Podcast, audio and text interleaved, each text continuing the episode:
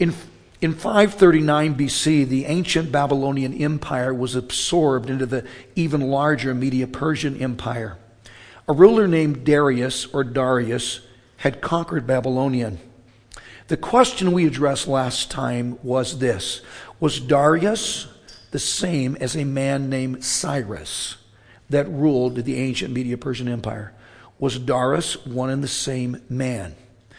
Um, some people argue he was. The argument is that Darius was not a personal name.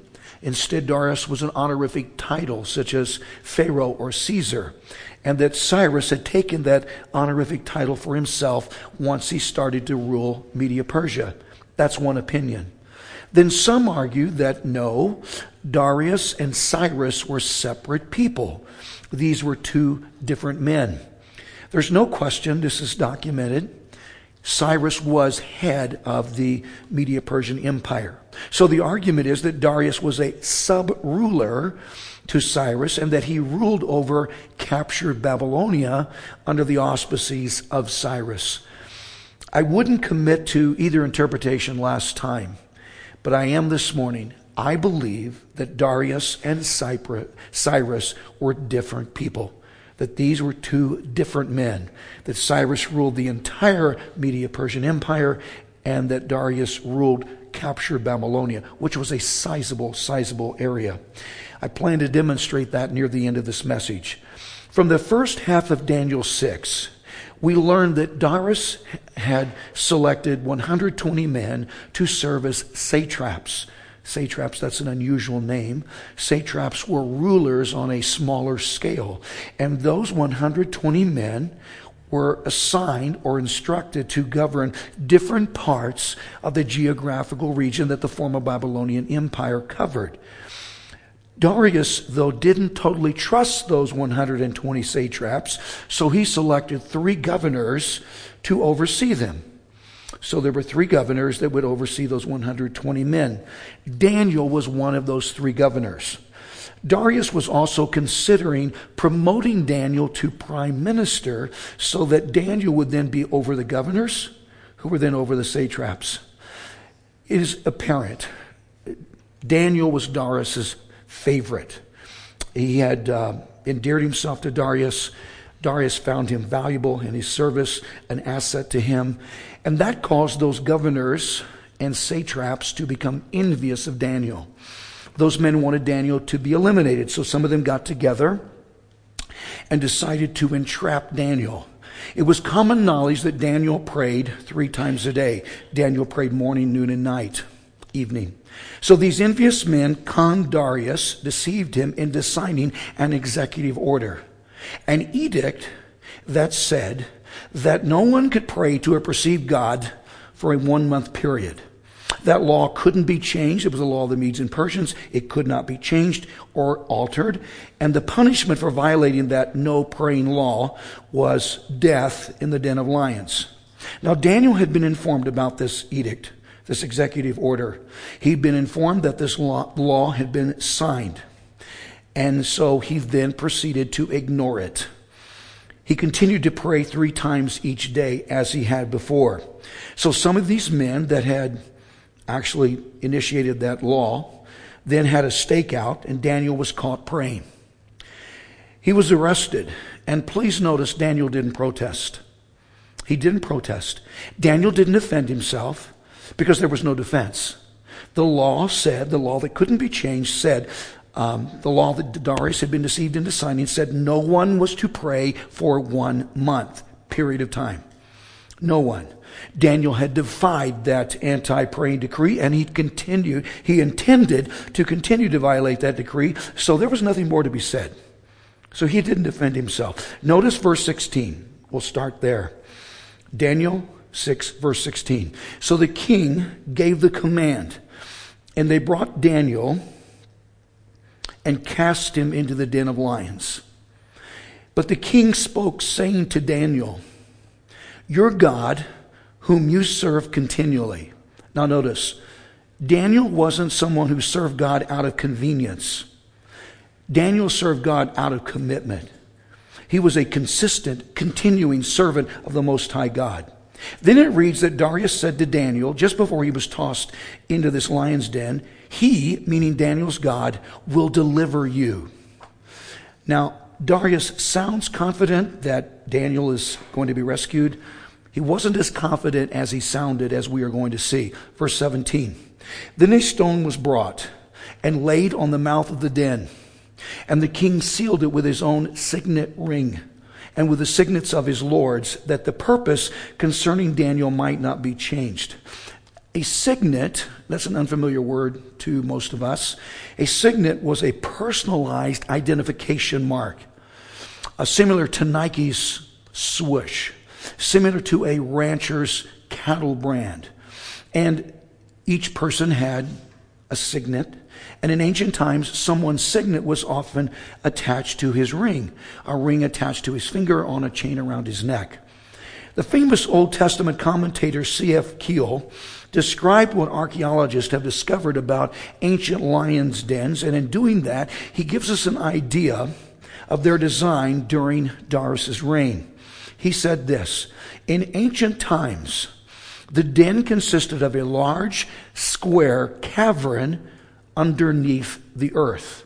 It had a partition wall in the middle of it. There was a large door which the keeper of the den could open and close from above the ground, meaning he didn't have to go into the den to open and close the door. There were two separate chambers because of that wall and that door, two separate chambers to that underground den. The keeper would throw food into one chamber that would entice the lions to go into that chamber where the food was. The keeper would then close the door to that chamber after them so he and the others could enter the other chamber for the purpose of cleaning it. Part of the cavern was open from above. There was a small opening from above ground. Uh, and it was surrounded by a short wall, um, a yard and a half high, three and a half feet high, where people could lean over the wall and look down into the lion's den. So, this lion's den Daniel found himself in was something on that order.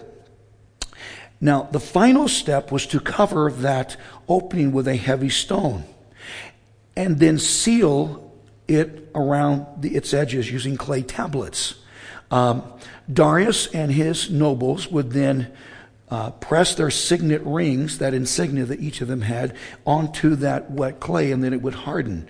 Now that signified, unless someone had more authority than those rulers, more than Darius and his nobles, then no one was legally permitted to move that stone from the opening to the lion's den. The only one who had more authority than them was Cyrus, the head of the entire Media Persian Empire. So that meant that no one throughout the Media Persian Empire had legal permission to interfere with Daniel's execution. Now remember, this was a den of lions, actual lions. Lions are powerful animals. In 1965, there was a movie called Clarence the Cross Eyed Lion. This is Clarence, and these are corrective glasses that Clarence is wearing. Clarence the cross eyed lion was not in that den.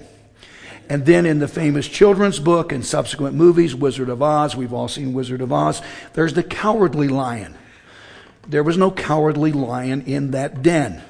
So these weren't some small, playful pussycats. These are actual adult lions.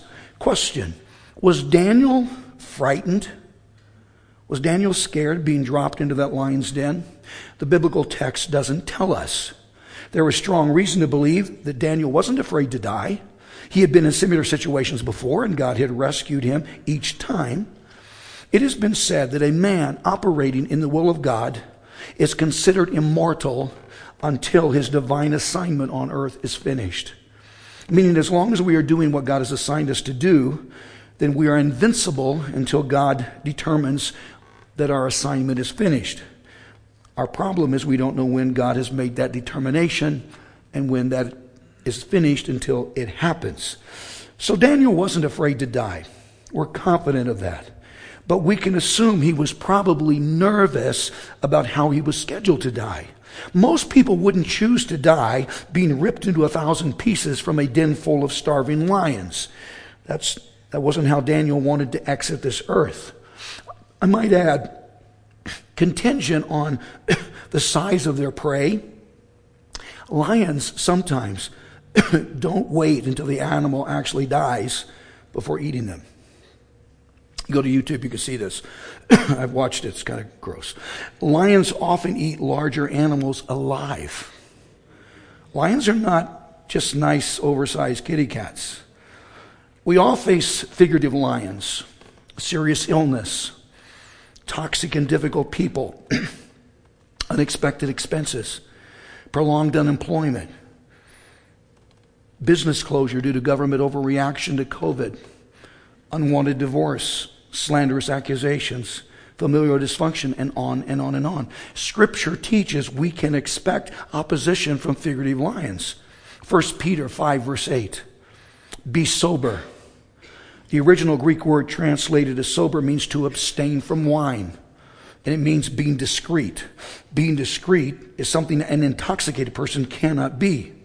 Be discreet, be vigilant. Be vigilant means be attentive, be aware, be guarded, be alert. Why? Because your adversary, adversary means opponent, nemesis, enemy. Your adversary, the devil, walks about. How does he walk about? Like a roaring lion, seeking whom he may devour. Satan wants to eat us alive just as a lion would. And he can if we aren't conscious of his presence.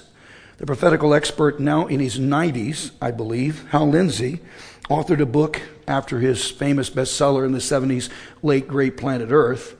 He authored a book entitled Satan is Alive and Well on Planet Earth. And he is, and we must not forget that. Verse 18 Now the king went to his palace and spent the night fasting, and no musicians were brought before him. Also, his sleep went from him.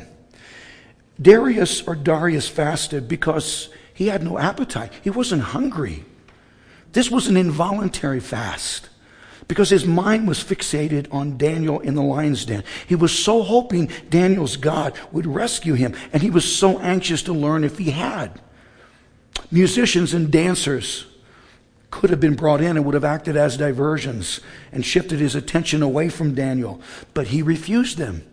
No food, no entertainment, and no sleeping. So Darius tossed and turned in the bed and paced around the palace room, an absolute nervous wreck, because he wasn't all that confident that Daniel's God would rescue him. He, he believed he could, but he wasn't sure he would. But Daniel's situation was much different. Daniel's in the den. It's probable, though, that Daniel actually slept that night. This is how Dr. David Jeremiah imagined his night was. I might add, Dr. David Jeremiah is one of my favorites. Uh, favorite author, favorite preachers.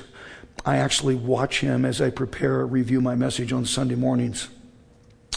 This is how Dr. David Jeremiah imagined his night was. He said, Our imagination, only our imagination can take us into that den. When the guard slammed the door shut on the opening and affixed the seal, Daniel slid to the floor of the den. With an ear shattering roar, I might add, male lions roar at above 114 decibels. That's loud. The huge cats came bouncing and bounding from their corners and skidded to a stop as if a powerful hand had restrained them abruptly. Their roars began to fade as they formed a solid wall of fur around this alien intruder, some sniffling at his feet and others gradually nuzzling his side. Others turned with an indifferent snort and ambled away. Daniel slumped down, completely exhausted after his nerve wracking experience, and he prayed a prayer of thanksgiving to Yahweh, Jehovah God, for his deliverance. He then leaned back against the wall to make himself comfortable for the night, but the dungeon was damp and chilly. Two lion cubs moved in his direction, not crouching for an attack, but with obvious friendliness. The cubs nestled close to him, providing him with warmth, cushioning his body in their soft fur. Then an old lioness crept over and lay in front of him. He stroked their backs and they licked his hand. Soon Daniel's head was pillowed by one of the cubs, and the four of them, Daniel and these three lions, slept soundly in perfect peace and tranquility. It's more than probable that something like that happened, that Daniel slept throughout the night. But miserable Darius tossed and turned on his comfortable bed, and he was up and down all night, racked with guilt and fear. Verse 9 Then the king arose very early in the morning and went in haste to the den of lions. That means the next morning, as soon as there was the slightest amount of sunlight, Darius left the palace and ran to the lion's den. He was so anxious to see what had happened to Daniel, and he was hopeful, but he wasn't sure. Verse 20 And when he came to the den, and he, he had to have had some men move the stone, break the seals and move the stone so he could see down into the den, he cried out with a lamenting voice. He cried out. So this is a loud voice and a lamenting voice. A lamenting voice was one that was full of anguish and anxiousness. He cried out with a lamenting voice to Daniel. He said, Daniel, servant of the living God, has your God, whom you serve continually, been able to deliver you from the lions? Darius was anxious. He was nervous. He was almost afraid he would find Daniel in that den dead. But he had some faith in Daniel's God because he had heard about how God had rescued him before. And so he shouted down into the lion's den to learn his fate, and Daniel responded. Verse 21 Then Daniel said to the king, O king, live forever. That was the traditional greeting uh, to someone of his stature. Daniel is still acting according to expected protocol. Verse 22 Daniel continued. Daniel said, My God, I love that. My God has sent his angel and shut the lion's mouths. That guardian angel also paralyzed their paws, as just those paws could have ripped him to shreds. My God sent his angel and shut the lions' mouths so that they have not hurt me, because I was found innocent before him. And also, O king, I have done no wrong before you. Daniel said to Darius from still down in that den, he shouted up and he said, I'm okay. God sent an angel. I'm okay. I haven't sinned against God and I haven't sinned against you. I'm innocent of wrongdoing, so God has spared me. Some critics argue that Daniel survived because this is the theory. Because once he was dropped into the den in the darkness, he found a corner of the den and he huddled up there so the lions couldn't see him. That's how he survived, ignoring the fact that lions have a strong sense of smell. That's pure nonsense. Charles Spurgeon said it was a good thing the lions didn't eat Daniel. It wouldn't have been an enjoyable meal because Daniel was 50% grit and 50% backbone. Probably so. Verse 23. Now the king, Darius, was exceedingly glad for him. I would suggest probably not as glad as Daniel was. The king was exceedingly glad for him and commanded that they should take Daniel up out of the den. So Daniel was taken up out of the den, and no injury whatever was found on him because he believed in his God. Darius was so relieved to hear Daniel speaking. So relieved that Daniel survived the night in the lion's den. So he had Daniel pulled up from the den and then noticed, and after investigation, found there, there wasn't a single scratch on him. Not one. Now, please notice Daniel didn't retaliate against those men that had plotted against him to have him executed. Those men that had approached Darius and deceived him into signing this no praying order or edict, he, he wasn't vindicative. He, he didn't re- want to retaliate uh, against these men, but Darius did. Darius had been deceived. When he signed that edict or that executive order, that law, he wasn't thinking about Daniel's practice of praying. He just, it never entered his mind. He, just forgotten and he, and he, he was deceived. He was conned into doing that. And he was angered that he'd been conned into doing that. He had a right to be angered, but he totally overreacted. Notice verse 24. And the king Darius gave the command, and they brought those men who had accused Daniel. Now, we don't know for certain the exact number of men that had approached Darius about signing that no praying order. But it could have been a substantial number of men. It could have been a dozen of them or more. We don't know. And they cast them, meaning cast those men that had accused Daniel and conned Darius, into signing that decree, cast them into the den of lions. Them, Daniel's accusers, their children, and their wives. Do you understand what has just happened here? Entire families were executed because of some envious and evil men who wanted to get rid of Daniel. That was something the Jewish Mosaic law prohibited. Deuteronomy 24, verse 16, 2 Kings 14, verse 6 teach that children should not be punished for their father's sins. Each one should be punished for his own sin. But the Median Persians weren't so merciful. Rulers had entire families executed if a man committed a serious crime against the government. And there were two reasons for doing that. One, that supposedly acted as a deterrent to others and discouraged them from committing such crimes. And it probably did. And two, it was also, it also eliminated the threat of members of the guilty party's household from retaliation. Still, it's inhumane.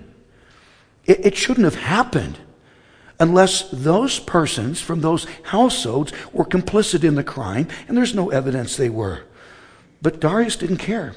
He had these men and their families dropped into that den of lions. Verse 24 continues, and they cast them meaning cast all of these families into the den of lions.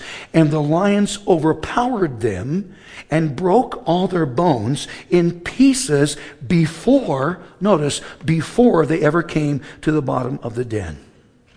That is a significant rebuttal to the lame argument that Daniel survived the lion's den because there were just a couple of lions down there that had just finished eating a big meal and weren't hungry and weren't interested in eating an old Jewish prophet. No, there were enough lions in that den to eat all those families tossed into the den. And those lions had been purposely deprived of food. That was a common practice.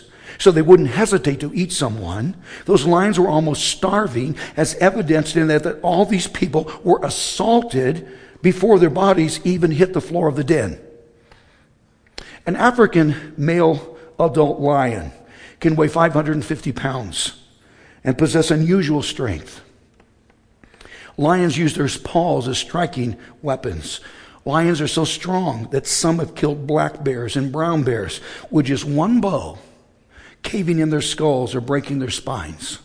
Lions can kill hyenas, water buffalo, zebra, wildebeest, oxen, and even giant eland and other animals weighing up to 4,000 pounds.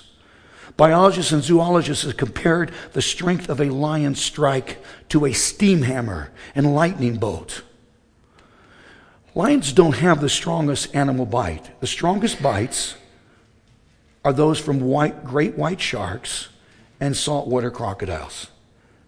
Don't play with them. Nothing compares to them and their bites, but a lion's bite is still significant, substantial. Lions have a bite force of 650 pounds per square inch, although some have been measured more than 1,100 pounds per square inch. Humans have a bite force of just 150 to 200 pounds per square inch. So a lion's bite is much stronger than a human's Lions can easily crunch, crack, bite through the largest human bones. So no human, no one would have been able to survive those starving lions unless God shut their mouths and told them to keep their paws to themselves. And in Daniel's case, God did that. Verse 25. Then King Darius wrote to all peoples, nations, and languages that dwell in all the earth peace be multiplied to you. Verse 26. This is what Darius wrote I make a decree that in every dominion of my kingdom, people, this is a kingdom wide decree. No one is exempt, is exempt from this decree. This is for all people. Men must tremble and fear before the God of Daniel. For he, Daniel's God, is the living God and steadfast forever. His kingdom is the one which shall not be destroyed, and his dominion shall endure to the end. Verse 27 He, Daniel's God, delivers and rescues, and he works signs and wonders in heaven and on earth, who has delivered Daniel from the power of the lions. People imagine, imagine that executive decree. Imagine that announcement coming from the White House. And in particular, the current White House. This announcement from Darius would have been the equivalent to that. It's interesting that at the beginning of this chapter, there was a new regime. The Media Persians had conquered Babylonia. So there's a new regime. And then at the end of this chapter, there is a new religion. Darius demanded that the people throughout this kingdom worship Daniel's God. Notice that God delivered Daniel because God chose to deliver Daniel. It did, does read that Daniel believed God. He believed God could do that. He wasn't certain of that, though. There were no guarantees that God would do that. God could have chosen not to deliver Daniel. He could have chosen not to rescue him. And sometimes God chooses not to rescue people that, like Daniel, have proven to be faithful to him. The famous Old Testament prophet Isaiah, a faithful, faithful man, was stuffed into a hollowed out log and then cut in half. God chose not to rescue Isaiah. The most famous New Testament martyr was Paul, and Paul was beheaded. God chose not to rescue him. Simon Peter was crucified upside down. God chose not to rescue him. And that continues to happen. Faithful Christians, and most of us aren't aware of this, faithful Christians are being martyred in persecuted countries at a rate not seen since the persecution from the first centuries of the church. And it's frustrating not being able to understand that. It's puzzling to me that God permits some of these, I call them clown Christians. Some of these clown Christians that survive carefree to old age. He rescues them from dangerous situations that are more often than not self induced.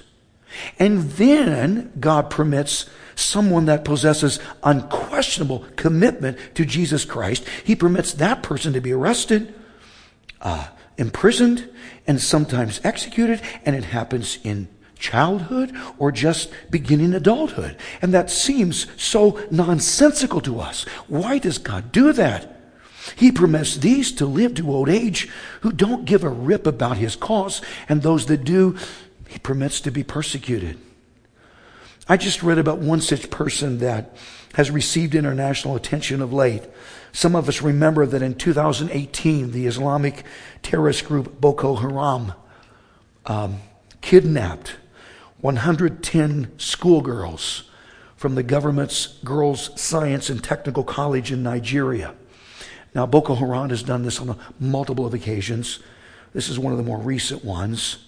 I might add more than 1,500 Christians have been murdered and martyred in Nigeria in just the past five months. The name Boko Haram means Western education is forbidden. People remember, according to fundamentalist Islam, according to Islamists, this nation, we are the great Satan. 110 girls kidnapped. Five of those girls died in that abduction.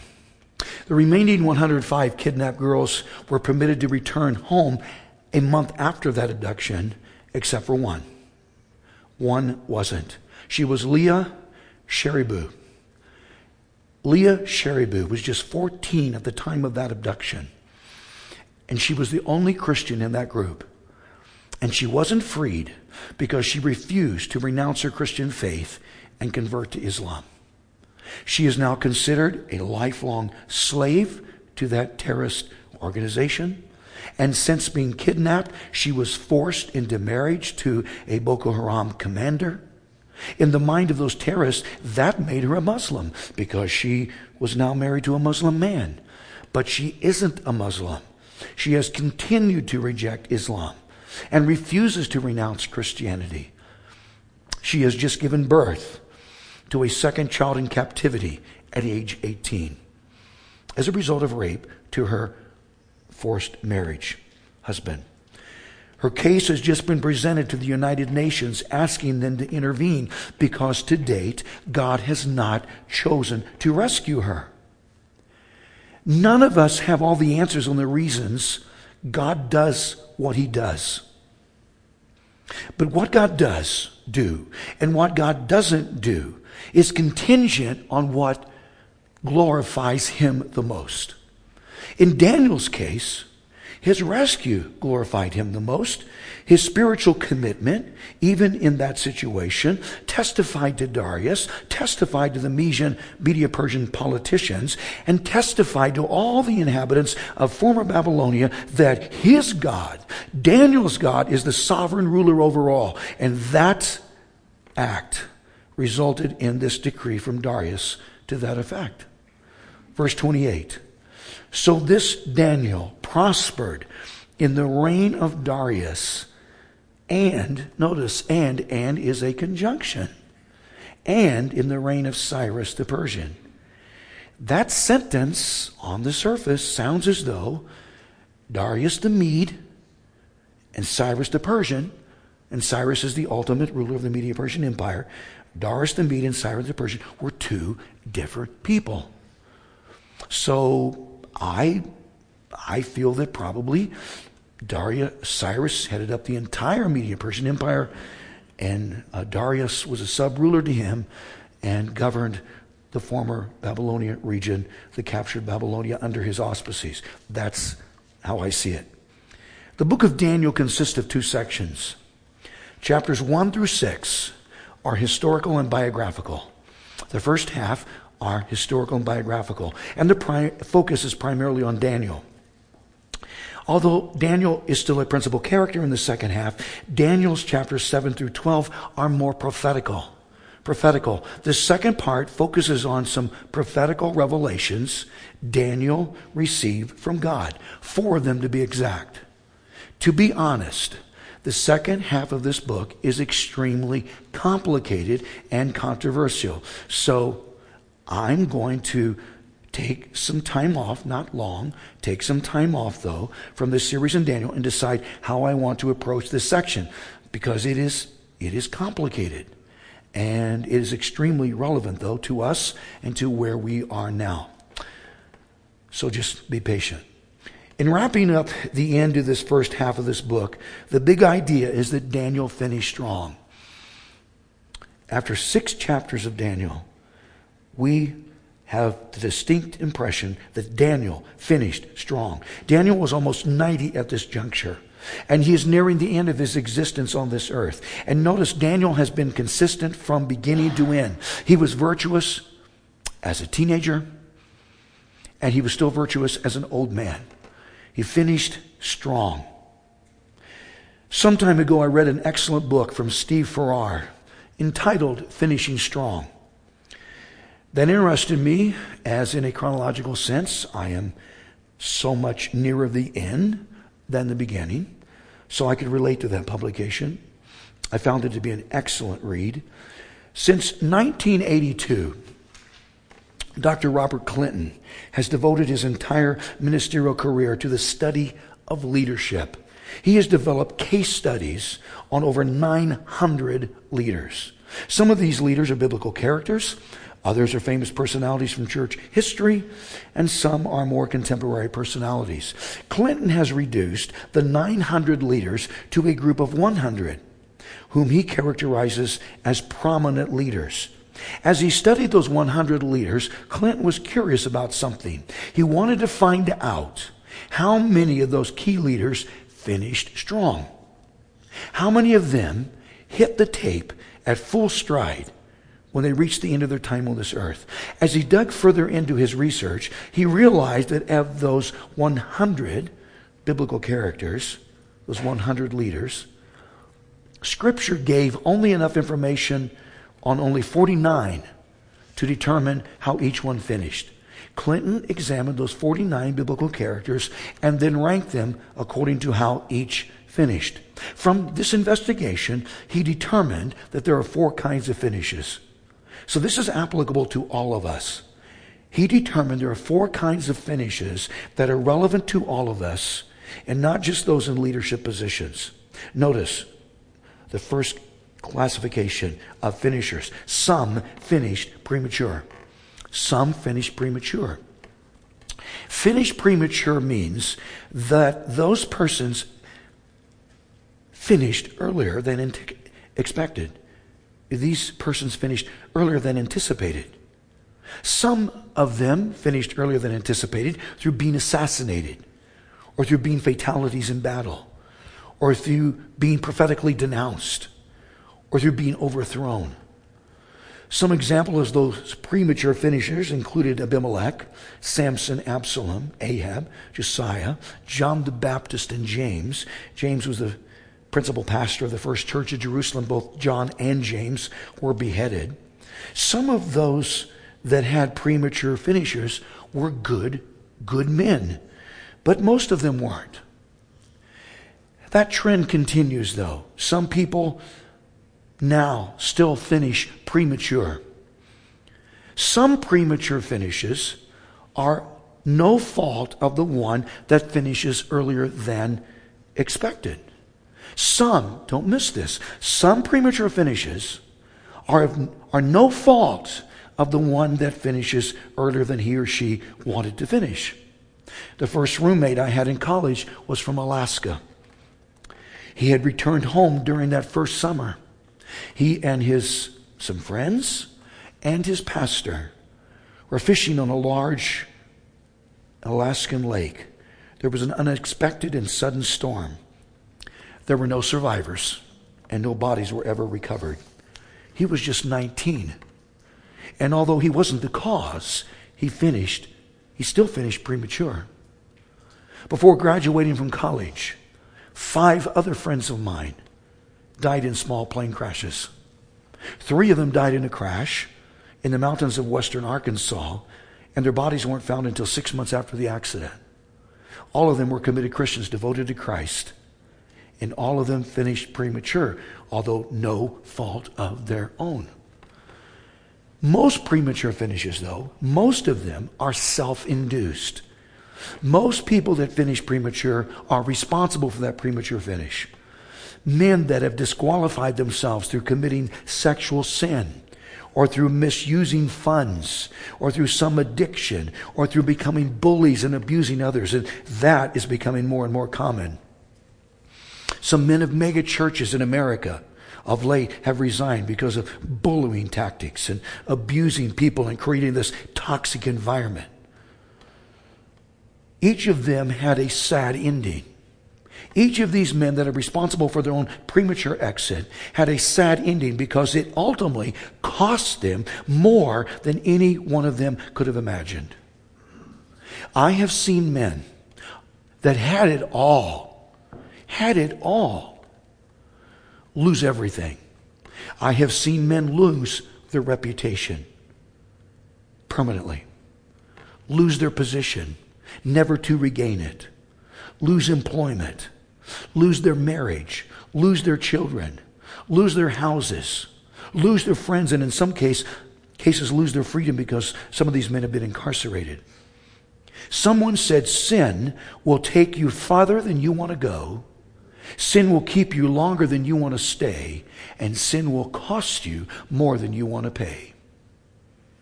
I've seen it happen again and again. The passengers aboard the Titanic that booked first class accommodations paid thousands of dollars to have the best. One of them was a major, Arthur Peuchen. Might be mispronouncing his name. I apologize if I am. Arthur Peuchen was a successful Canadian businessman. In his stateroom, first class stateroom, sat an ornate tin box. That box contained $200,000 in bonds and more than $100,000 in preferred stock. Remember, those are numbers in 1912. $100,000 in 1912 would today, in 2021, equal $2.75 million. And altogether, he had three times that amount in that box. This major heard the announcement that the Titanic was sinking. So he quickly changed out of his tuxedo into two pairs of long underwear and heavier clothes. Then, staring at that tin box containing all that money, he impulsively grabbed three oranges, stuffed them into his pockets, slammed the door of his stateroom behind him, and left that tin box in that room. He was fortunate. He survived the Titanic disaster, but that shipwreck still costs him more than he ever could imagine. And so does a self induced premature finish. Someone that is responsible for his earlier exit. Second, some have finished not so good. Not so good. Finished not so good means these individuals were going downhill at the end. In some cases, it meant a significant de- distancing in their relational closeness to God. And in some cases, it was basic incompetence on their part, or an absence of spiritual commitment, or both. These individuals, don't mistake this, these individuals did some definite good things earlier on, but not so much at the end. Some examples of not so good finishers included Gideon, one of Israel's judges, Eli, the high priest, Saul, Israel's first king, and Solomon, Israel's third king. Those men were barely able to cross, crawl across the finish line. Either that or someone else carried them across the line. Most adults in this room have heard the name Billy Graham. Most people, though, don't recognize the names of his contemporaries Charles Templeton and Bron Clifford. In 1945, Graham, Templeton, and Clifford all three men were packing out auditoriums across this nation. These men preached to thousands. And all three men came to prominence in their mid 20s. Um, apologist Lee Strobel cites a conversation he had with Charles Templeton just before he died. And part of that conversation is recorded in the introduction to his book entitled The Case for Faith meaning the case for the Christian faith. Um, an excellent book, I might add. I suggest you purchase that book. Uh, and he included part of that conversation in the introduction.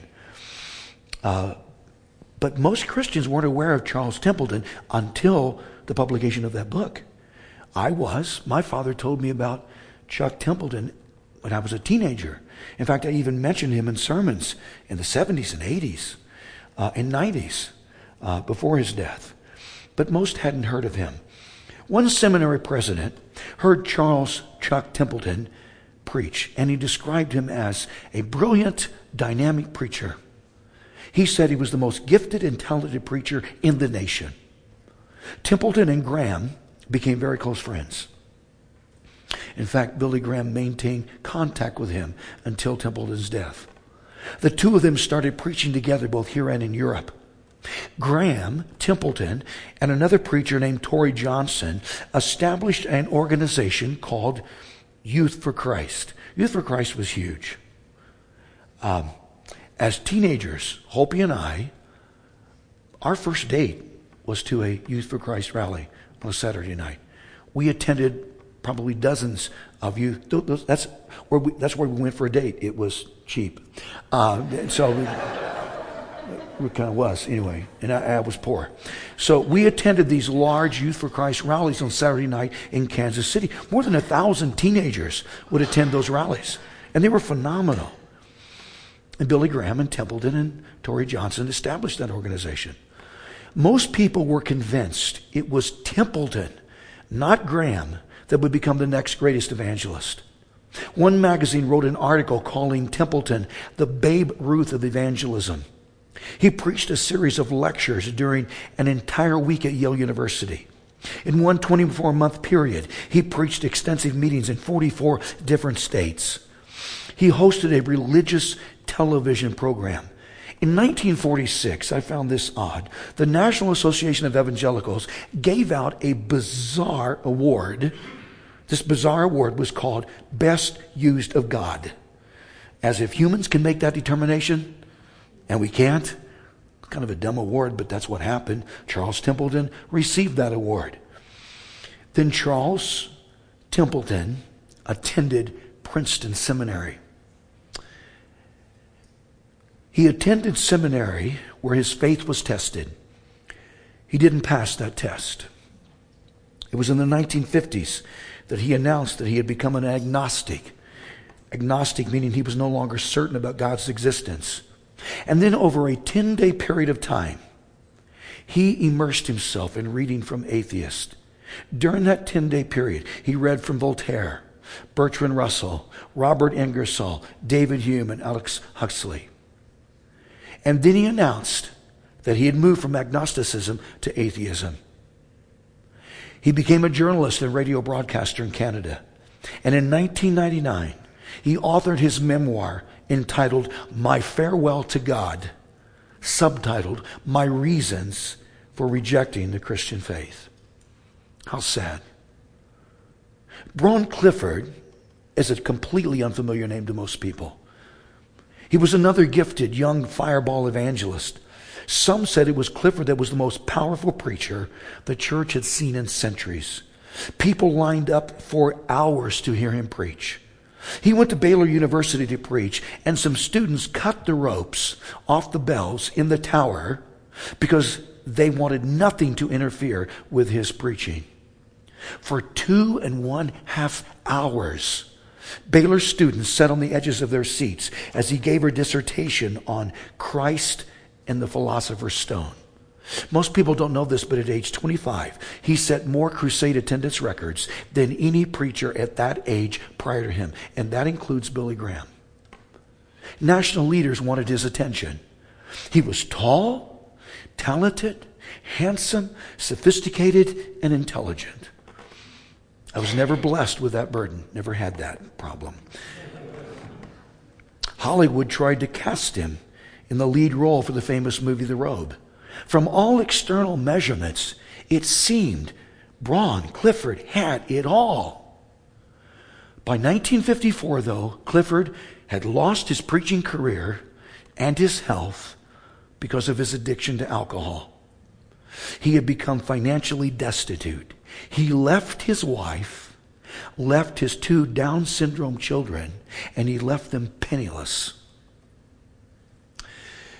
There are sometimes some overlap in these categories of finishers because Clifford not just finished not so good, but he also finished premature because that once famous preacher died from cirrhosis of the liver at age 35. He died alone in a rundown hotel on the edge of Amarillo, Texas. He died a pitiful and dishonorable death. Some pastors from Amarillo got together and collected enough money from among themselves to purchase a cheap casket and then shipped his body to the East Coast where he was buried in a pauper cemetery. Those three men, Graham, Templeton, and Clifford, preached to thousands and thousands in 1945, but two of them finished not so good. And that's probably an understatement. Those men couldn't have finished much worse. Third category is those that finished so so so so. Finished so so means these people did not do what they could have done and didn't do what they should have done. This classification of people did some of what God assigned them to do. These people were partially obedient. These people were obedient to a degree and did some of what God had for them. Still, these people didn't complete all that God had assigned them. Even though these individuals were closer to God at the end than earlier on, still, their assignment was incomplete. These people finished so so. Some examples of finishing so so would be David, Israel's second king, Jehoshaphat, the fourth king over the southern kingdom of Judah. Hezekiah, the 13th king over the southern kingdom of Judah. Remember, Judah, the southern kingdom, consisting of two tribes, headquartered at Jerusalem, is where Daniel and his three friends were taken captive from and brought into Babylon. This group, this grouping represented some pretty good people. I mean, these people did some good things earlier on. But in a technical sense, although all of them finished some better than before, all of them finished so so.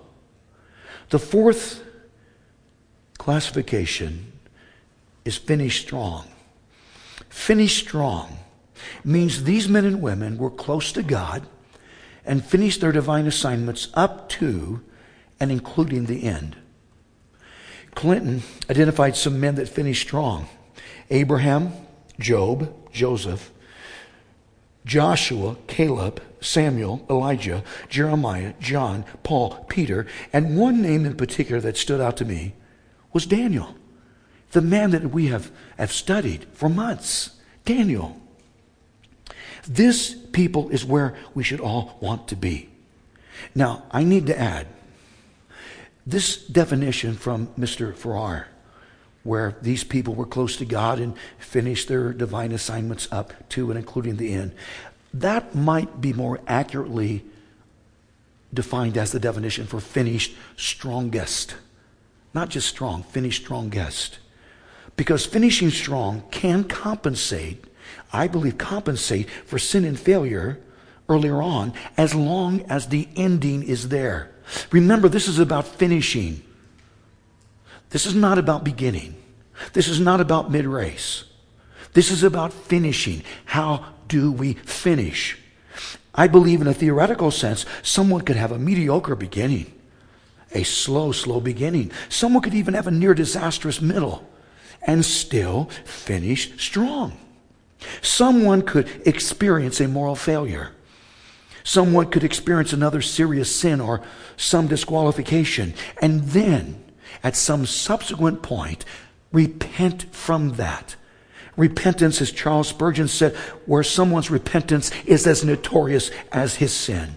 Someone repent from that, and then over time, a process of time, be restored, and then resolve to put the pedal to the metal to the absolute end and finish strong. Yes, that's theoretically possible. Why? Because people, God's grace is greater than any sin. But it doesn't happen that often.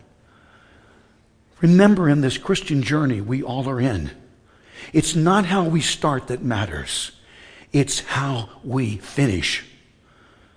As someone that is older now, myself, I consistently pray this prayer Dear God, please, please help me to finish strong. Understand, all of us are going to finish at some point. All of us. The question is, how are we going to finish? Is our finish going to be premature? Not so good? So so? Or are we going to finish strong? I challenge you, dare to be a Daniel and do as Daniel did. Finish strong. Let's bow our heads.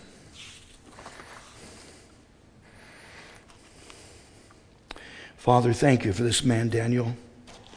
The incredible example he has set for us. What a model for us to mimic. God, help us to do as he did.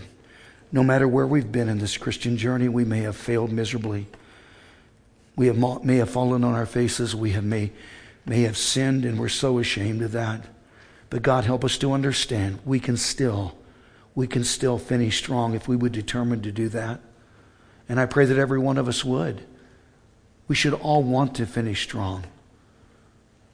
And I pray that what we've shared this morning will just add to that conviction and encourage us to continue to do that.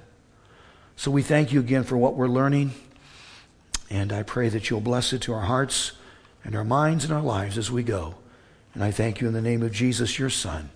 Amen.